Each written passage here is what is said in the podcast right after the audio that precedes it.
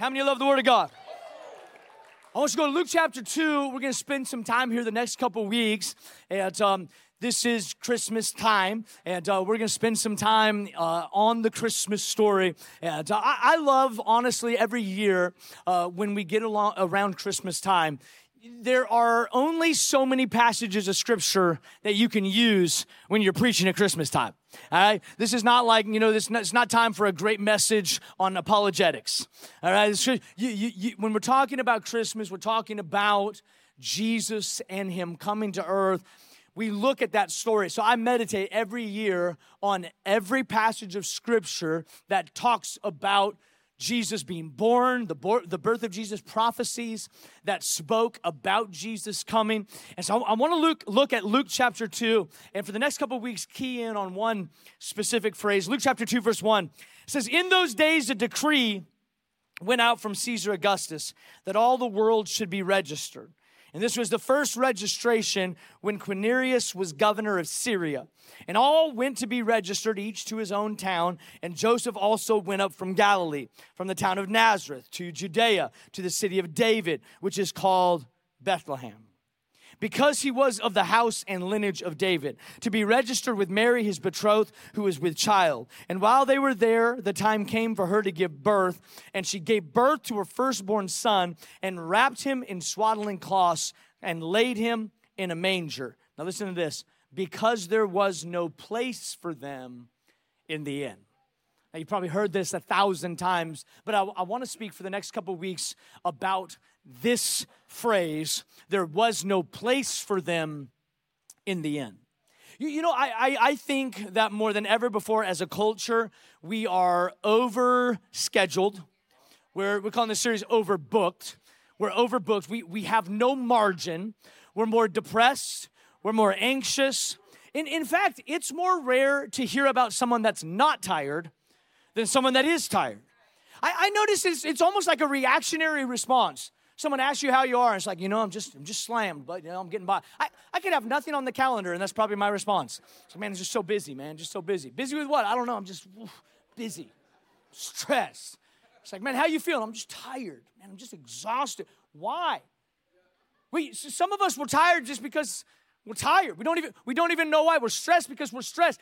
It's almost become accepted to be tired and to be stressed. We live in a time where, you, know, decades ago, you didn't even hear about anxiety. This is like, man, that was just like a bad day.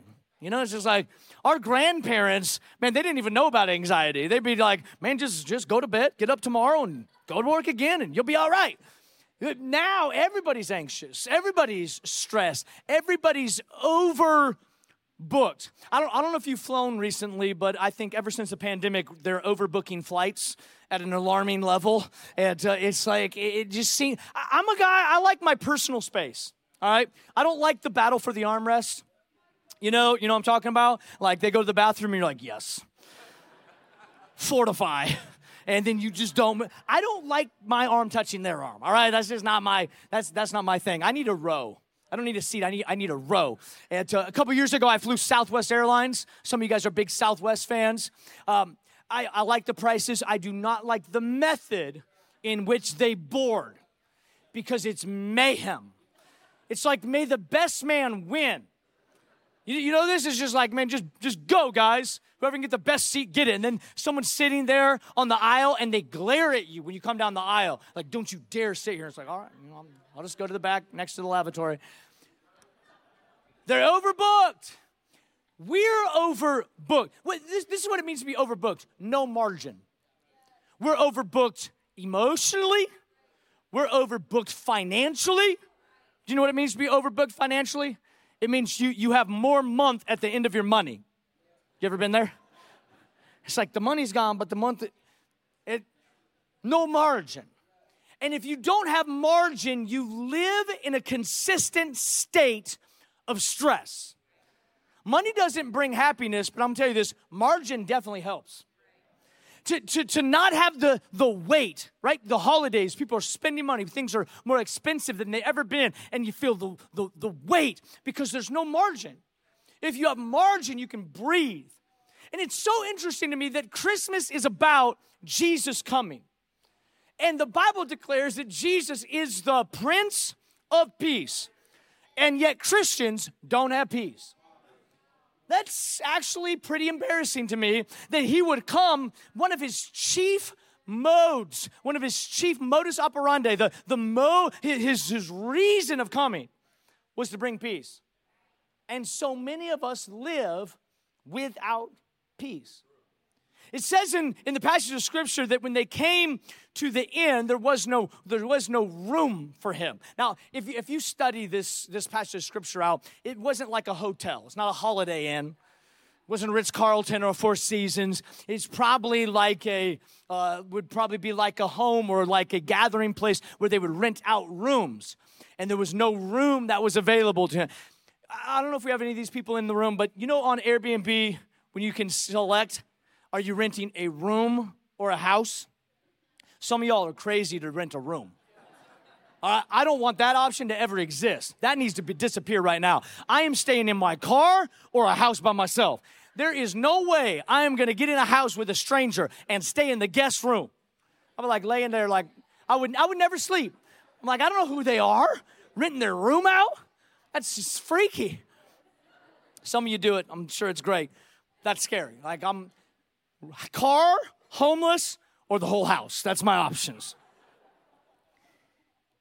Then most theologians believe it was kind of it was the original Airbnb rent a room and that it was no room and people would gather around a, a, common space or fire there'd be stables there'd be all kinds of room there and because there was no room available and it was time for mary to have the baby if we have any moms in the room, there is a time where you have a baby and you don't get to choose anymore. Like the baby is coming now. Mary, because it was that time for her to have the baby, they had him in the manger. It says, because there was no room for him in the inn. And I just started to think about our own lives being overbooked and overworked and overscheduled with zero margin. And I'm just wondering if when God tries to speak to us, tries to minister to us, if we're not just overbooked. If that there's no room in our hearts, in our lives, in our homes for God to really do what He wants to do.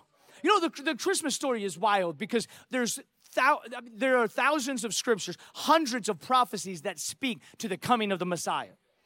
So some of you like this is like you're not interested in this and you can just like go to sleep for about 3 minutes but this this is incredible. There were over 365 prophecies that foretold the coming of a Jewish Messiah. 365 prophecies. Now these were not like hey, next year this is like the span of 700 years, prophecies are being given that there will be a, a, Savior that will come. There will be a wonderful counselor, a Prince of Peace. There will be a, a Son of God, born of a virgin. All these prophecies that were being said. Of the 365, there are 109 of them that only Jesus fits the criteria to fulfill that his life. It was prophesied that the Messiah would come from Bethlehem. Now, this is interesting because Joseph and Mary didn't live in Bethlehem, right? Joseph and Mary were from Nazareth. So it just so happened that in Joseph's lifetime, that King Herod calls a census. This didn't happen every year. This was like a big deal, maybe once in your lifetime and they called the census. And because they called the census, it just so happened that Joseph and Mary went to Bethlehem. Not only was that an anomaly, that she just happened to be pregnant and just happened to be due at the time that they got to Bethlehem. It was almost like God set it up. Did, did you know that if she had the baby before they got to Bethlehem, it would break biblical prophecy? If she would have had the baby after they left Bethlehem and went back to Nazareth, it would break biblical prophecy. And I'll show you why. Micah chapter 5, verse 2, over 700 years before the birth of Jesus, says, But you, Bethlehem, though you are small among the clans of Judah, out of you will come for me one who will be ruler over Israel. This is Micah prophesying the Messiah that Jesus would come. 700 years later, Luke chapter 2, verse 4. So Joseph went up from the town of Nazareth in Galilee to Judea to Bethlehem to the town of David, where he belonged to the house and to the line of David. so now, because he was born in the line of David, which is another prophecy, Bible scholars, you will know this, that he was born of the line of David. And, and now he's in Bethlehem. And because of the census, he had they have Jesus. This is another prophecy. The Messiah would be born of a virgin and would be called Emmanuel. Now, this is interesting, like when we begin to decipher God. Some of us, like if you've ever tried to figure out the will of God and you want the thing to happen, you're like, all right, if a car passes me on the freeway today, I'm gonna know it's God, right? If the sun sets tonight, it's definitely God. It's like we, we do these kind of things. Isaiah chapter 7 says this Therefore, the Lord Himself will give you a sign. All right, so like, what kind of sign is he going to give us? Like, is it going to be an easy sign, sun setting, car passing? Is it? He says, this will be the sign. The virgin will conceive and give birth to a son, and you will call him Emmanuel. It, God set himself up like in the highest degree of difficulty. This was not an easy one. Like this might happen, you know. In the in the year the Cowboys win the Super Bowl, I got some possibility. My heart's still hurting. Great game Thursday. Nice to see my dad lost a bet and is wearing a Cowboys jersey on the front row. it wasn't like an easy thing. God put himself up against the highest degree of difficulty. He says there's going to be a virgin when she conceives and you call him Emmanuel. That's the guy. So then, fast forward to Luke chapter 1, verse 34. Mary said, How will this be since I am a virgin? So now we've identified the virgin. This is the sign. Matthew chapter 1 verse 22. All this took place to fulfill what the Lord had said to the prophet. The virgin will conceive and give birth to a son and they will call him Emmanuel, which means God with us. So, God sets the whole thing up in the right time, in the right way, in the right location so that people would know he's the guy. This is the Messiah. Who is the Messiah? The one that will save our people from their sins. The Bible says this that Jesus came to seek and to save that which was lost. Came to seek and to save that which was lost. So, this is the plan and the handiwork of God that sent Jesus. At, this is not just like a good storybook that writes up a good hero in the, by the name of Jesus who saves the people from their sins. This is the divine strategy of heaven that God so loved the world that he sent his only begotten son, the Messiah, that he would come, that he would be born of a virgin, that he would live, that he would die, that he'd be raised from the dead. This, this is wild. All of these prophecies. And you walk through the story, Jesus is born in the manger, and we're here and they say there was no room for him in the inn. No room for this guy? No room for the Messiah? No room for Jesus? We just talked about who he is. In some hotel, some Airbnb is saying, yeah, we don't have space. I would be kicking out anybody. I'm like, you gotta go. You gotta go. You didn't pay anyways, you gotta go. You look scary, you gotta go. Like, you look shady, you gotta go. All right? Cousin, gotta go. Uncle, gotta go. Like, it doesn't matter. Jesus is here. Jesus, but he says there was no room for him. I, I think the innkeeper kind of gets like a bad rap in the Bible because he's probably just like a normal, innocent guy. But we're always like, you turned away Jesus. You know, it's like, this dude is the devil. He's probably just a normal guy, but I started to just kind of, I, I took some freedom, made some assumptions of what the innkeeper might have been thinking. Why didn't he make space for Jesus? Perhaps the innkeeper was too busy for Jesus. Maybe he was just too busy. This is the time of the census. This is the time where this little town of Bethlehem all of a sudden becomes overran with people that came from Bethlehem that were born there and moved out. This is the little town that everyone's coming back to for the census. All right? This is the Bethlehem's the place that you move out of. Anybody come from a small town? It's like, first success in my life was moving out. All right? So this is Bethlehem. Bethlehem's not famous, Bethlehem's not big. Now they come back to Bethlehem because of the census. So it's probably the busiest time in the career of this innkeeper. And so, because he was so busy, perhaps he couldn't make space for Jesus. And I started thinking, I wonder if sometimes it's not our lack of sincerity or it's not even our lack of desire. It's that for many of us, we just get too busy. We're too busy to invest in spiritual growth and spiritual development. We're too busy to commit. We're too busy to serve. We're too we're spread too thin. Can, can I just tell you this? Anything that rivals anything that comes against your spiritual growth and development has to bow to that development, that it has to be the highest priority and of the highest importance. I love sports. I watch sports all the time. I, I spend way too much time in the ESPN app. I watch press conferences, post game, pre game. I love it. But whenever my love for sports gets in the way of my spiritual development, it has to bow. My boys love sports. They watch it all the time. They want to fall asleep watching it. It's probably not good for them. Last night they did. They fell asleep watching LeBron. And, and, and they, they, they, sorry, Pastor. They, not a LeBron fan. Sorry. Purely basketball admiration. They, they, they love, they love it. They like playing it. They play it every night of the week. I'm like, man, they're exhausted. They played five games this weekend. Before you know it, they're on the field, they're playing again Be- because they, they love it. But whenever their love for sports or commitment to sports begins to rival their spiritual development, sports will go really fast. Because there is nothing more important than making room or opening your home, your house, your heart to spiritual growth and development. Friends, the Bible says that your life is like a vapor. It's here today and gone tomorrow. And the only thing that lasts, the only thing that really matters is the legacy you leave in your family and the disciples you make for Jesus. Whatever you do for the kingdom is the thing that lasts.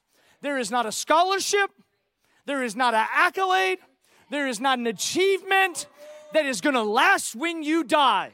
It dies with you. Your stuff, your houses, your properties, your popularity, your, your social media, it dies with you. The only thing that lasts is what we do for the kingdom. And I just wonder if it's not because we don't want to do the right thing, it's just for many of us, we're stretched, we're overbooked.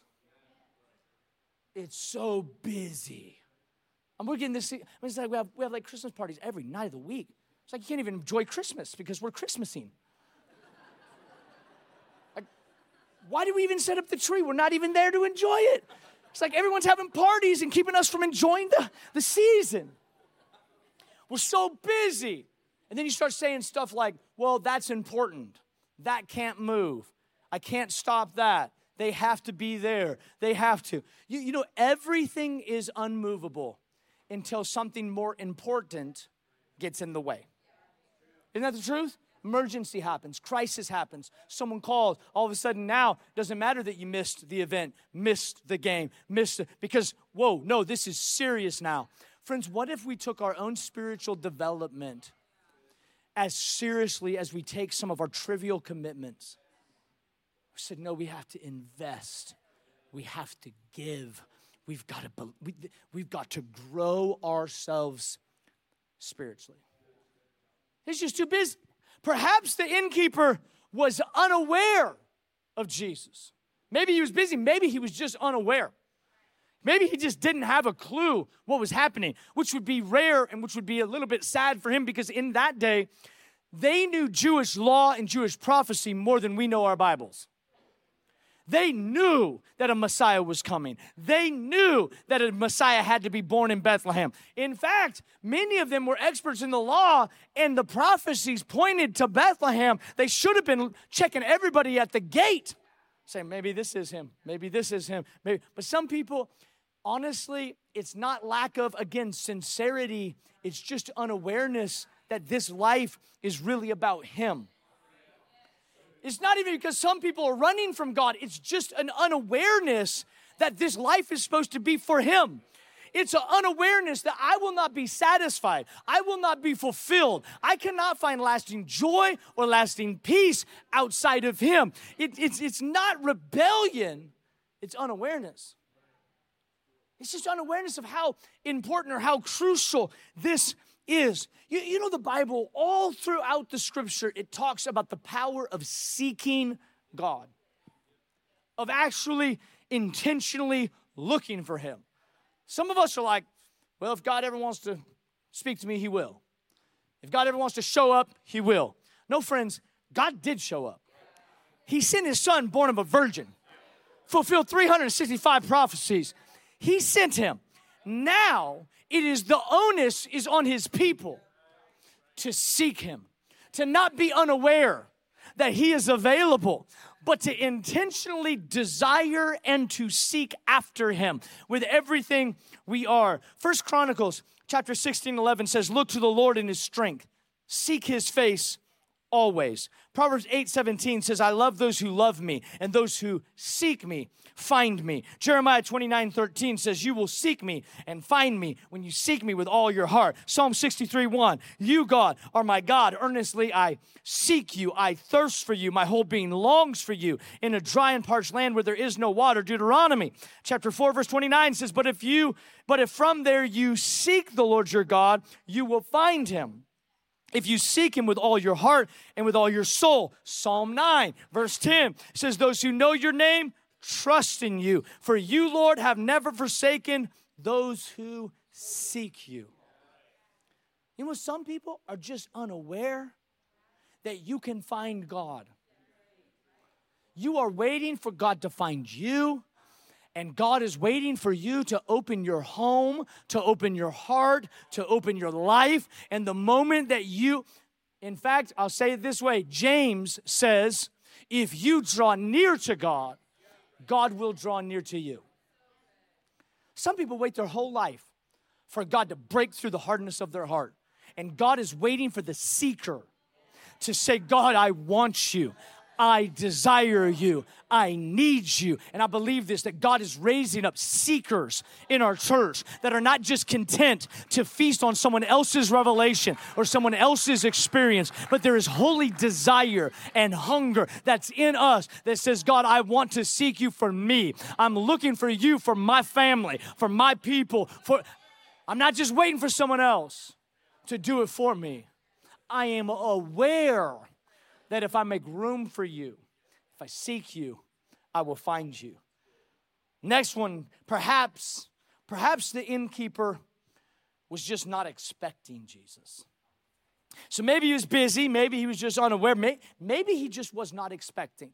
Now, I'll, I'll, put this in our world for a moment. Many of us, we've believed God for miracles or for breakthrough or for healing or for provision. I think healing's a big one that people believe God for. And then sometimes it seems like the healing doesn't happen right away.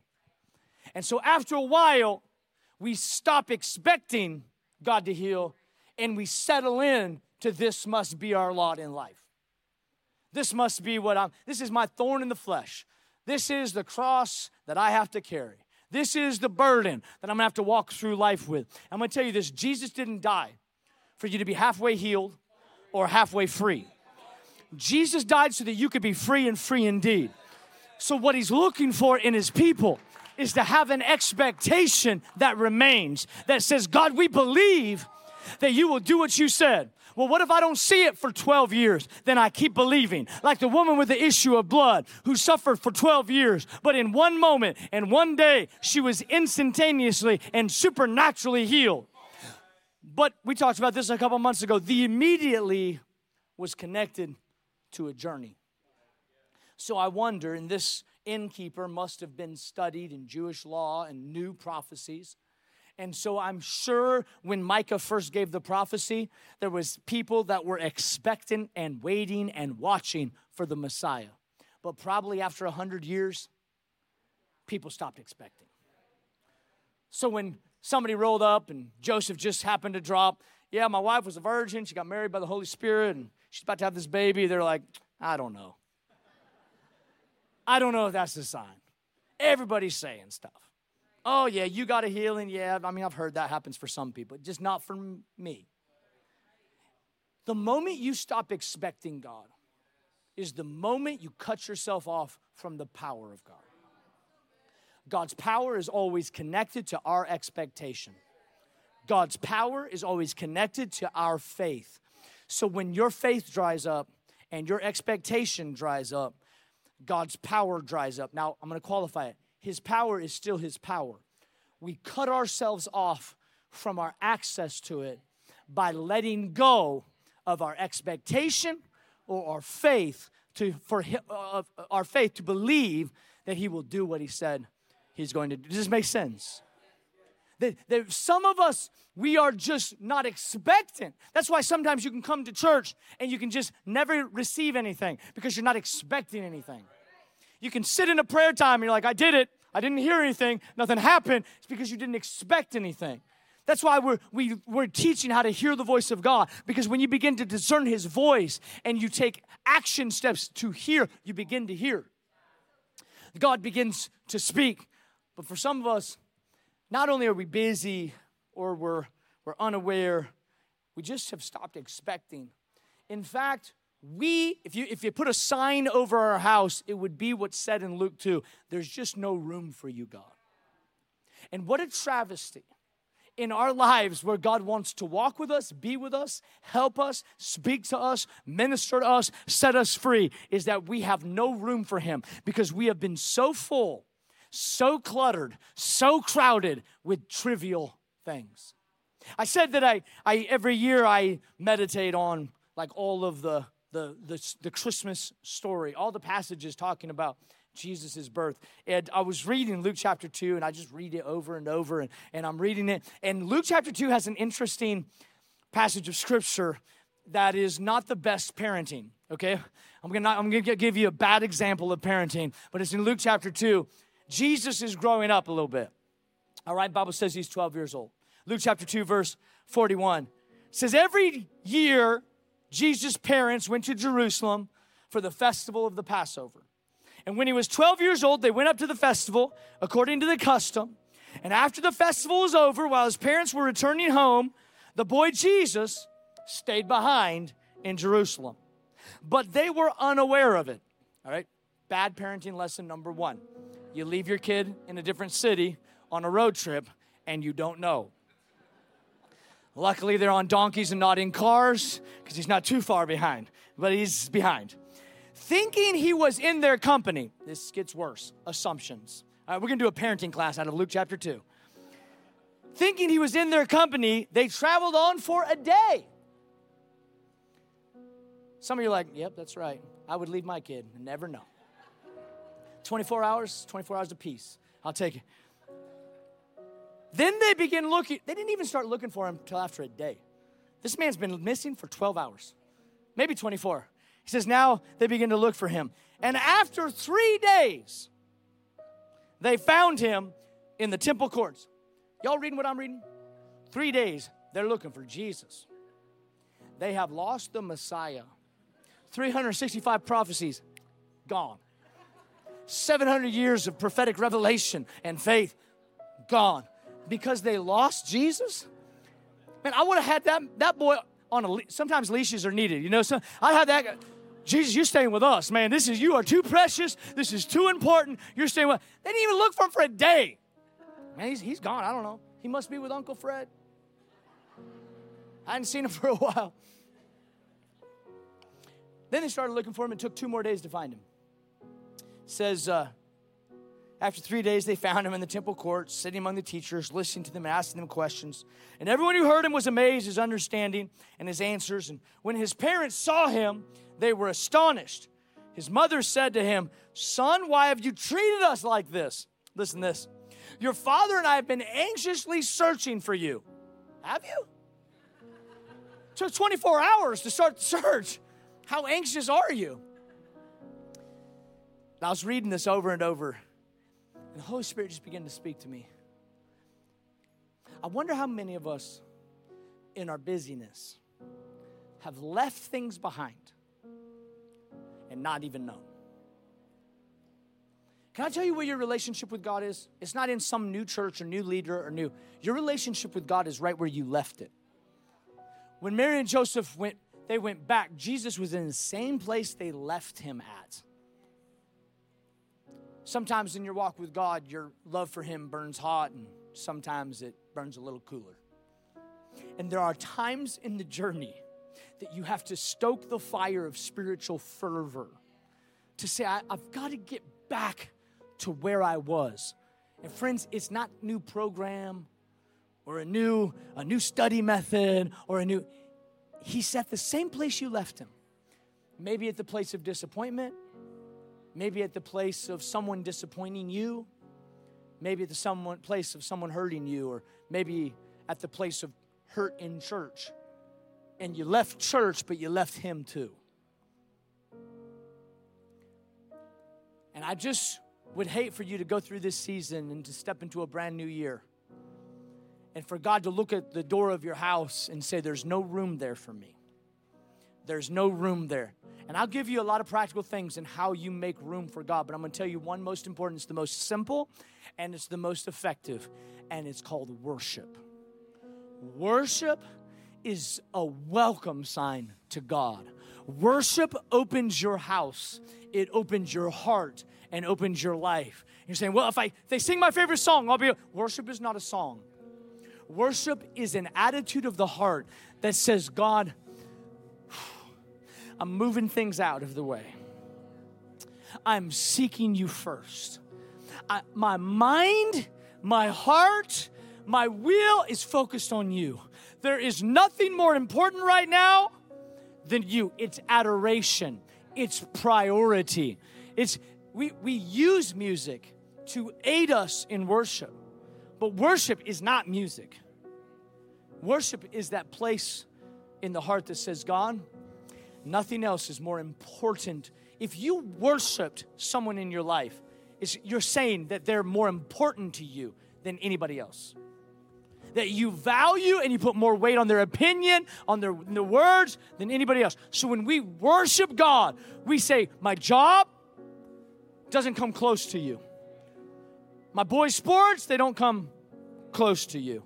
This earthly satisfaction, it doesn't come. That's worship. Worship is costly. Worship is an establishing of priority. We worship God, we welcome God. So I have a challenge for you as we end 2023 and we step into 2024, everyone's gonna make New Year's resolutions in 2024. I'm gonna challenge you to start early by doing this Lord, my heart is open to you. So that means you're gonna actually work on, not outside of outside of even in church. And I would say this because you're here, it's the reason that you're here is because you're trying to open your house. You're trying to open your heart. This is spiritual development. This is, you're doing good. You deserve a pat on the back. You did good. You're in the house of God. You're here. Your spirit. Now in your week, begin to open your heart, open your life. Wherever your spiritual journey is and wherever spiritual life is at, I'm telling you, it can be about a thousand times better, more vibrant, more full than what it. God is an untapped resource. And the more you experience of Him, the more you will learn of Him. The more you go after Him, the more you will find there is a lot to go after. And what I'm trying to do, even in these weeks, is stir holy desire in us to not be cluttered with the cares of this world and the cares of this life, but to clean house so that you can welcome God. I, um, every couple months, probably I can feel when I feel stress, I got to do something like really like um, proactively.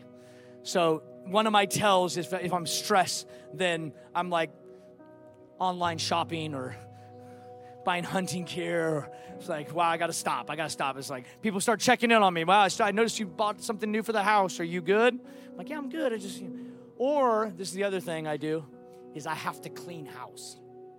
I like to throw things away. Anybody like to like just like clean it out like? It just feels so good. It feels so good. Just like throw it all away. It's probably valuable. I don't care. Just get it out. Oh, it looks good. I feel like what the Holy Spirit's doing in our church, maybe in your life, He's cleaning house. And you might be attached, maybe even to some of the things He's cleaning. But when you make space for Him, He'll fill the space. And I don't know who this is for. The Holy Spirit told me to say this. I didn't say it in the last service. I felt this so strong during worship as I've been preaching. Some of you, you do not want a clean house because you're holding on to some things from the past. And I have a word for you from God that if you are faithful to surrender what's in you to God, God will fill you with something that's better than the thing that you gave up. God will never ask you to give something up that He will not give you something better in return. So if God's starting to pull something from you, give it to Him willingly because what God's about to give you will be better than the thing that you just gave up. We're cleaning house, we're making room, we're making space so that when God shows up at the door of your life, it's not a no vacancy. It's not a overbooked. It's not a there's no room. It's God, come on in.